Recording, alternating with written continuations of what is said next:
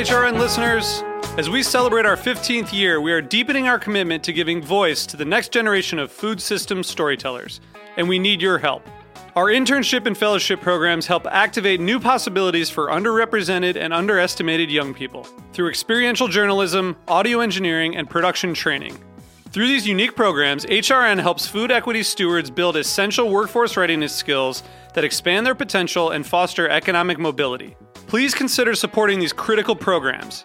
And with a minimum donation, you can be entered to win a dinner for two at an amazing restaurant in one of eight cities and tickets to a concert at a great venue in one of those cities.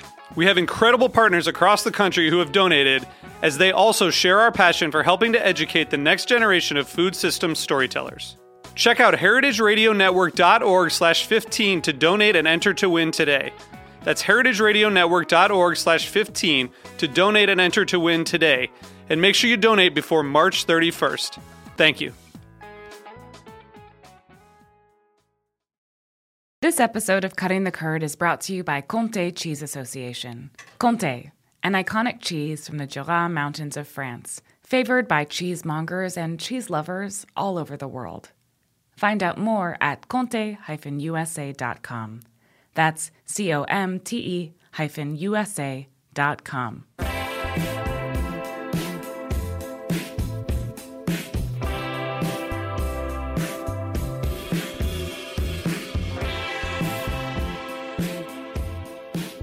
Hello, everyone, and welcome to Cutting the Curd on the Heritage Radio Network. I'm your host, Kara Warren, and today we're going to take a look at a classic Swiss cheese, uh, one that's on many cheese counters, and many cheesemongers, I believe, know it and love it. Um, today we're going to look at the Swiss cheese Tete de Moine. It was anointed AOP designation status in 2001, so 20 years ago, actually pretty long time ago, and it's considered to be a pillar of the Swiss cheese world.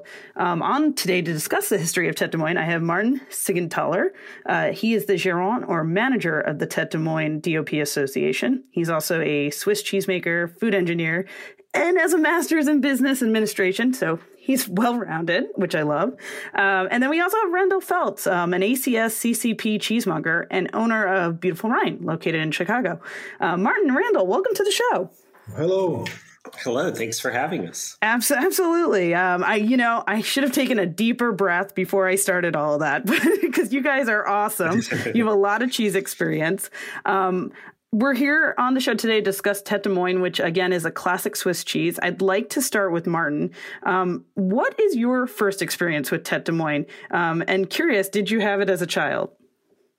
Oh, my first uh, experience with Tete de Moine was a few years ago. So I'm over 20 years in the, the beef cheese business.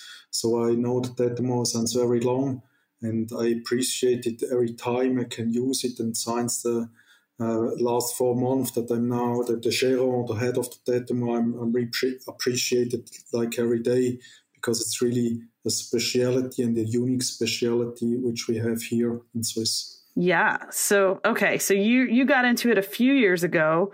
Um, Randall, I'm curious as a cheesemonger's perspective, what was your first experience with Tete de Moine? you know, it's funny. It's it's a it's a memorable cheese. So uh, my first experience was actually kind of when I was before I was even a cheesemonger. I was a uh, a line cook and, and pastry chef and and. Uh, got married and we went on our honeymoon to uh, Northern California and we were having dinner at uh, this really great restaurant that's since closed called Cyrus that had this old school cheese cart service.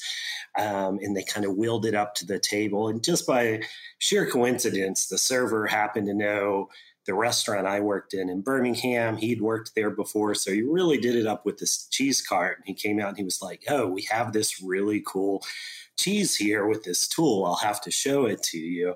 Uh, and so he goes in the back and brings out a new will of Tete de Moine and the Girolle and everything. And I, I remember that even pre getting into being a cheesemonger, it was at that time where I was like, do I want to be a cook or do I want to be a cheesemonger? And, uh, you know, between that and Red Hawk, uh, on the beach. That kind of sold it for being a cheesemonger. Oh wow! So okay, and well, we'll get to Girolles and Rosettes later in the episode, but I'm excited that so yours was a restaurant experience. Actually, that's very very cool.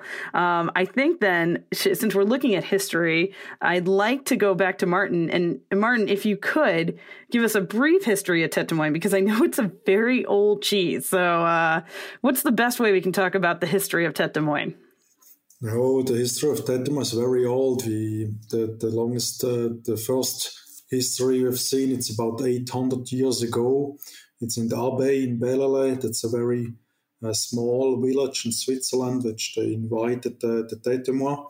And there was really the, the milk producer produce also cheese, and they give it to the monks.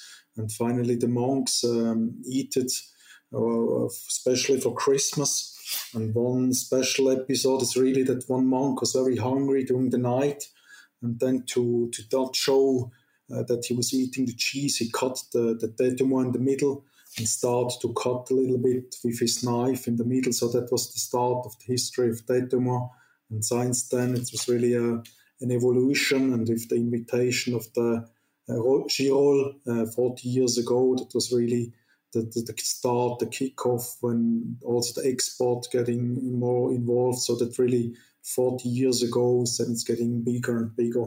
Uh, the, the history of the Moine now, uh, we are even in, in the US market, so it's very interesting also to discover and to, to be presented here to show uh, also the cheesemongers the, the nice products we, we produce here in Switzerland.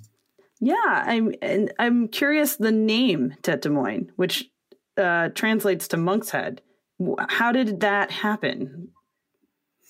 Yeah, that's uh, the, the, the monks often have the shape of, of hair, so that's that's the name where it comes. Uh, they they cut the special cut in the middle. There's no hair, so that was the the approach to the the monk's head, and uh, the name is um, is not been changed uh, the last eight hundred years and still on our labels and packagings are normally three monks, uh, and in the middle is the Tetema, so that's uh, the part of the history and it's really a, an old and long history and very long and traditionally, yeah. Yeah, I, I mean, so Randall, when you're in the cheese shop and you're selling Tete de Moine, what are you thinking as you explain this cheese? Because you you tell everyone, do you mention the monk's head title at all, or?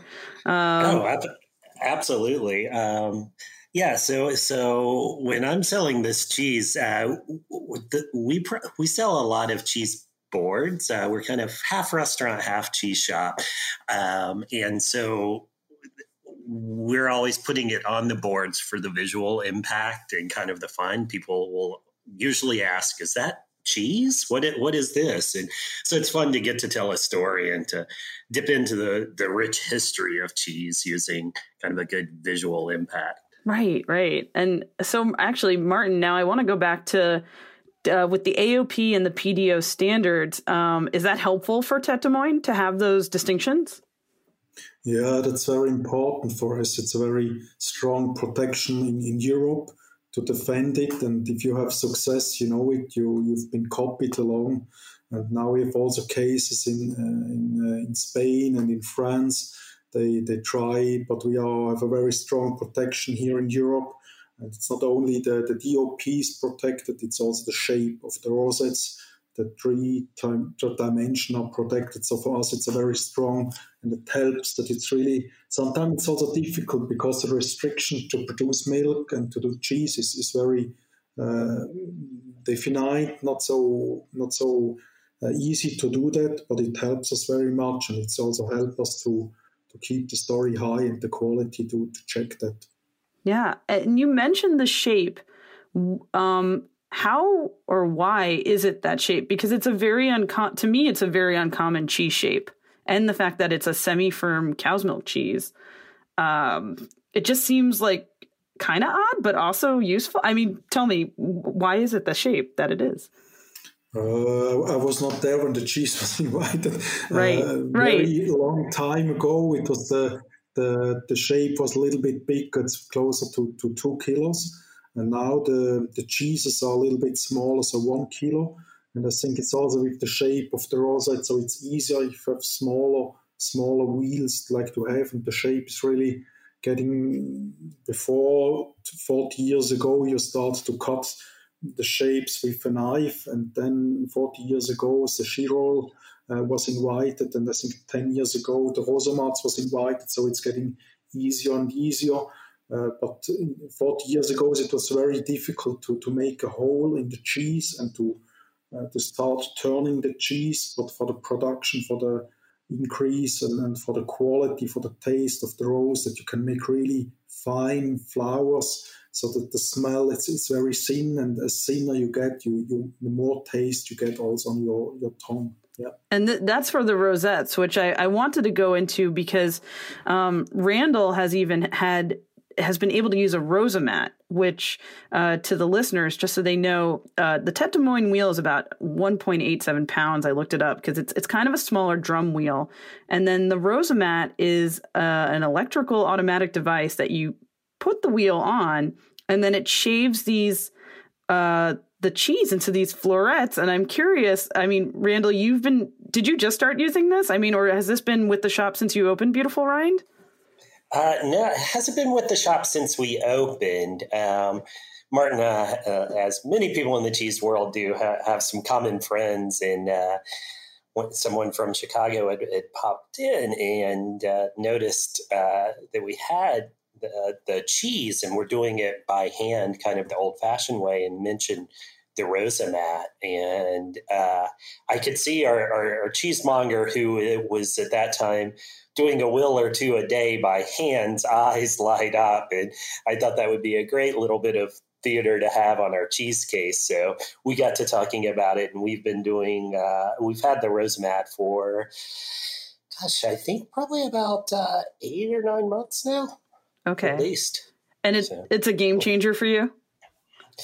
Yeah, yeah, it's it's been great. I mean, the the cheese has always been a lot of fun for us. And we've had the cheese since day one, but we were using sort of the metal plastic uh, Girolles before it, but having the the Rosomat's made our, our cheesemongers' lives a lot easier and also been kind of a good uh, good discussion piece. We kind of refer to it as our fajitas esque dish, in that it gets everyone's attention when someone orders it. Right. It's like the flambéed like uh-huh. item in the restaurant. You you have this beautiful cheese coming out of this not a girolle, which is the manual version of a Rosomat. Yeah. The Rosomat is like I, I, I like to compare it to the Ferrari of cheese devices at this point because it is so freaking cool.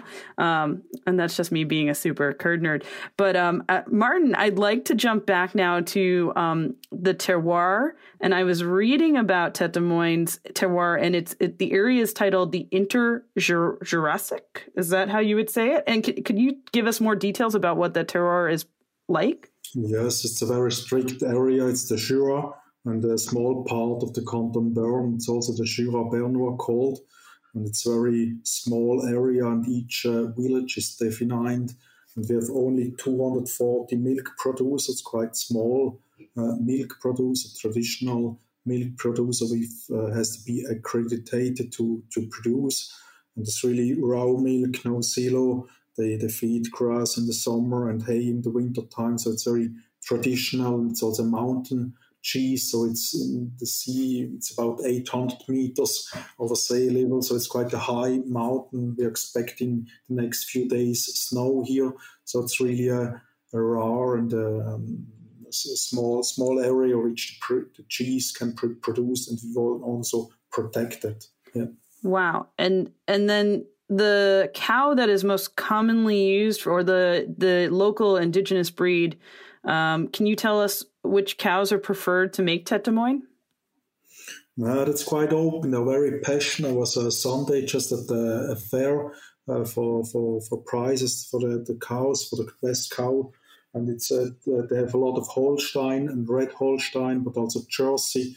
So the, the different cows are, are open. It's more about the milk quality, which we are very strict because it's raw milk cheese, and so it's very important that the base the the milk quality is very good, so that you can produce a very high quality cheese at the end as well.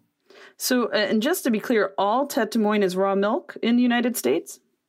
Yes, all Tete Moine is raw milk. Yeah. Wow. It's all the same. It's DOP products. All you can find is, is raw milk cheese. Yeah. Very cool. Um, and then I guess one more production question for you because I just I love to hear it's just having the classic traditional European cheeses and learning about how they're made. I think gives so much insight to how other cheeses are made because it's kind of like the grandfather of of many more cheeses. Um, this is a wash drying cheese. Uh, uh, am I correct? Or it's brined? Can you give us a little more info about how that is how that's done as well, the production process? Yeah, it's a smear ripened cheese. It's also semi hard cheese if you want. Uh, a small cheese, and this has quite high fat content, so that the, the texture and to, to make and to shave the, the rosettes. Uh, and then it's a smear, smear rind the uh, ripening. Uh, and it's during 70, 75 days at least. The cheese has to be ripened in caves on wood. So that's really, and then we have the first quality check, and normally between 90 and 110 days, the cheese are leaving the caves, and then they're going uh, completely as wheels to the customers, or they have been shaved as rosettes and packed to, to, to the customers. It's depending how, how the, what they want. Yeah, and then we have different ages. We have uh, the classic one, and then we have for, for more specialists, we have uh, uh, in other other older ages. But the classic is the, the main cheese. That the mild one is the, the the most the famous cheese of that we, we sold. Yeah. And and you said how long is that age for? Uh, you said ninety to hundred days, but it's it's longer than that. The right? It's more mm-hmm. like six months or a year. Yeah, the oldest is six months. We have a reserve, which is about four months, and the oldest is six months. So that's the black label, if you want. Uh, so that's the oldest, but it's uh, they're very small quantities, but it's uh, really you're getting more taste and more flavor, and the structure of the rosette's a little bit crunchy, but it's it's very still you get you get more taste on yeah. Excellent. Okay, guys. Well, I want to take a quick break. Uh, listeners, you're listening to Cutting the Curd on the Heritage Radio Network, and we'll be right back.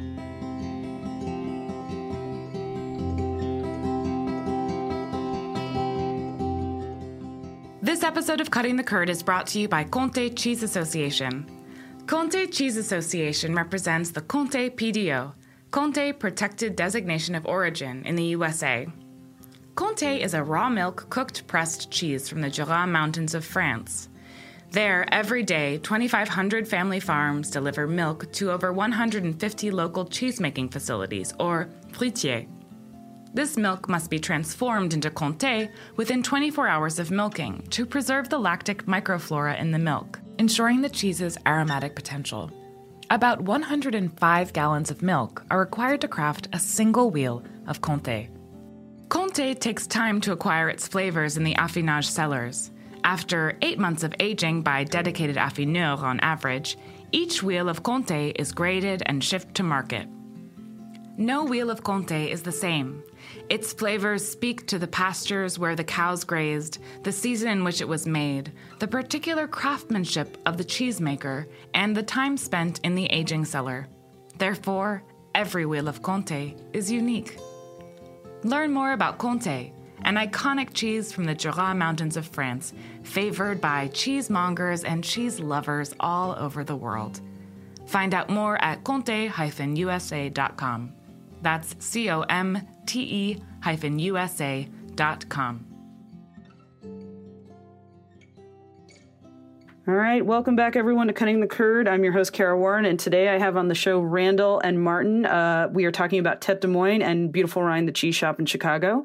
Um, and I'd like to kind of switch over to Randall and hear about his lovely pairing because I, I read through it and you are a master at pair at doing pairings. I like what I saw. Can you tell the listeners about your pairing? Oh, sure, sure. Uh, so in our in our shop, with each cheese uh, that we have on our menu, we do a different kind of pairing uh, in house. And and right now with the Tete Moine, we do uh, brandy flambe dates, uh, which are are a lot of fun. We we played with a few different pairings, and we always like to do something that kind of skates the savory sweet aspect uh, with Tete de Moine. So we want to going into the winter to to get something a little more hearty and substantial. That's cool. So are you are you flambeing in front of people? I, this is funny that flambeing has come up twice in this episode. yeah, no, no, we, we're not flambeing in front of people. Uh, Chicago has a uh, troubled history with fire, so their regulations are uh, somewhat strict when it comes to open flames. Uh, we, we flambe them uh, in the back and, and, we take them out. Um, have little ramekins that we serve them with, or, or even when people get delivery or to go, we will have them in little little plastic containers. But uh, we we have posted the flambe process on Instagram a, a couple times to good reaction. Got you. That that's pretty funny, Randall. I like that. Um, Martin, I'm curious. What are some traditional um, uh, specialties that the Tete de Moine can be paired to? Yeah, we have also a tête de moine fondue, if you like it. I mean, you, we are on wellness as a raclette and fondue, and we have also a fondue you can eat, you can share. Uh, at the moment, we are not on the, the US market, but it's very typical as well. It's getting cold, it's getting snowy, and then you, you sit together, you drink a, a glass of wine, and then to eat some some cheese. So that's a, that's also kind. And the other thing is to at the end of a meal, you you taste some rosette it's also very nice at the beginning as an apero or at the end of a of a dish to to to just have one flower to to close to close the meal. Excellent. And actually, this reminded me, uh, Martin, when you cut a wheel of Tete de Moine, how do you prefer to cut it? Do you, do you cut it across horizontally or do you go vertically? Um, because for this size of wheel, I, I know people may have different advantages to how they cut it, and I'm curious what you feel is best. Yeah, we've heard, yeah, I mean, I've seen pictures now to cut it in the middle. Uh, it's difficult to explain, maybe down the middle, so that you have two parts, and, and then you have one side you can shave down. So it's uh, important, and we've also instruction, or you can also ask your cheesemonger how to, to shave and to cut the piece. So it's in, in the middle, not as a, the piece of cheese that's a little bit specific because um, it's it's it's really a unique cheese, and you have to cut it in the middle so that the surface is, is very big. And that's that's also the picture in the middle. It's it's white and outside it's dark. So that's mine of the tattoo of the monk's head. So that's that's a, that's a little bit a picture of the head of the monks. Looks like the cheese if you cut if you open the cheese in the middle. Oh, that's very cool. Randall, did you know that? Did have you did you know have you how have you been cutting the cheese? I'm curious. yeah, so um, we originally before pre Rosomat, we would just sort of very lightly cut off the uh, the very top layer, right, um, and then go down uh, that way. Uh, one of the advantages to the Rosomat is that it'll actually just shave off the top layer uh, on its own. So we pretty much just put the whole wheel uh, on on the machine and shave off the top layer, and then we're we're good to go. Oh wow! Okay, that's good. To I mean, this is mm-hmm. this is cool. This is very cool. Um, Randall, I wanted to ask you about your educational work at Beautiful Rind. How are the classes going? You're doing virtual and in person now, or is it just uh, virtual? Yeah, no, uh, we're doing uh, sort of a hybrid model. We like to call it uh, before a live studio audience. Um, so, so we opened uh, a month into into the pandemic. We cleared our inspections the day before uh, Chicago shelter in place order went out. Um, so we had this beautiful classroom space that we used as a as a recording studio for well over a year. Um, so people had really kind of gotten used to doing our our classes online and really enjoyed that. And cheese is all about hospitality. So we wanted to keep that experience but we also had a lot of people that wanted to come in and dine. So uh, fortunately my my lead cheesemonger uh, will collenborn uh, was a uh, film student and was able to help set us up uh, so that we could have a great online experience happening at the same time we're having a, a great in-person experience going on Oh wow, that's that's very cool. Mm-hmm. Um, and what are you hoping to see this holiday season? Are you are you excited? This is I know we're turning a corner hopefully on everything. So, uh, what are your expectations for this this season? yeah, uh, well, my expectations are we're feeling good about it. Um, you know, we're we're hoping we see we see more kind of small get-togethers uh, earlier on in December. We had a phenomenal Thanksgiving, Christmas all of those holidays. But, you know, in previous years, I could remember December being a really fun month. The whole month, not just the, those sort of uh, last 10 days or so. So I think we're going to look look forward to uh, hosting a lot of well private events, little parties, things like that. Our our dance card is quickly filling up already. Oh, I'm I'm sure. I'm sure. And Martin, are you feeling good about the holiday season? Have uh, logistics been uh, figured out on the Swiss side? I, I hope everything is going well for you guys. We hope so. Yeah, we're doing our best. Uh, we, we're getting a new record this year. I think we probably will produce the first time over 3,000 tons of de. But, but we, are, we are ready. We have increased the stock for Christmas, and Christmas is very important. Uh, the season, Christmas and Easter are the most uh, famous season for de. And, and, we hope to be ready and we hope to have uh, shipped enough de to, to the US market so that you can also enjoy the, the rosettes and the flowers and, and, and to, to to to be a part of your Christmas party as well. Yeah, I I agree. This is. I, well, we hope all the European cheeses and Swiss cheeses can get over uh, with the way things are going right now. But I have I have a good feeling uh, everyone's going to do the best they can in the situation that we're living in. Um, I wanted to thank you both for coming on the show today. This was really insightful and, and awesome to to learn about.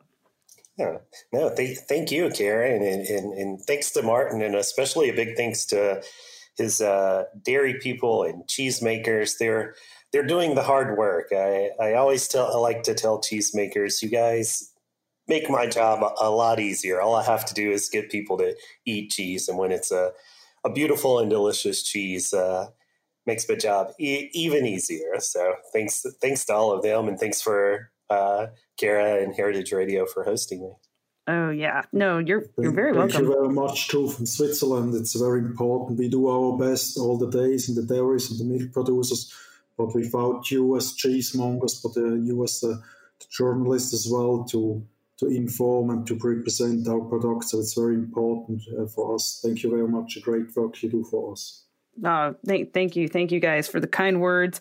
Um, I also want to give a special shout out to Amy Thompson for helping me coordinate this episode. She's uh, one of the pioneers in our industry and, and she's just a, a great networker of great people. So um, I want to give a thank you to her for that. And I would also just like to give a shout out to the Rosomat because you guys have heard us talk about this on the episode. If you're interested in getting a Rosomat, um, Amy shared with me a link, and we will post it on our uh, episode description to go to shopjuicernet.com. And I believe you can get a Rosomat there. Um, I also want to give a shout out to some of these Instagram handles so you can learn more about all the cool things we talked about today. Uh, please follow uh, Randall and his shop at Beautiful Rind. If you're looking to learn more about Tete de Moine, you can go to Tete de Moine AOP, which is Tet underscore duh and then underscore Moine. Dot, uh, another underscore AOP. I think you'll find it though. Uh, not, I'm not sure too many handles are Tete de Moine AOP, so that's a winner. Um, and then you can also follow us at uh, Cutting the Curd or myself at Kara Warren. And please listen, subscribe to Cutting the Curd via Apple Podcasts, Spotify, Stitcher, wherever you listen to your podcasts. Thanks, and eat more cheese. Cutting the Curd is powered by Simplecast. Thanks for listening to Heritage Radio Network, food radio supported by you. For our freshest content, subscribe to our newsletter Enter your email at the bottom of our website, heritageradionetwork.org. Connect with us on Instagram and Twitter at heritage underscore radio. You can also find us at facebook.com slash heritage radio network.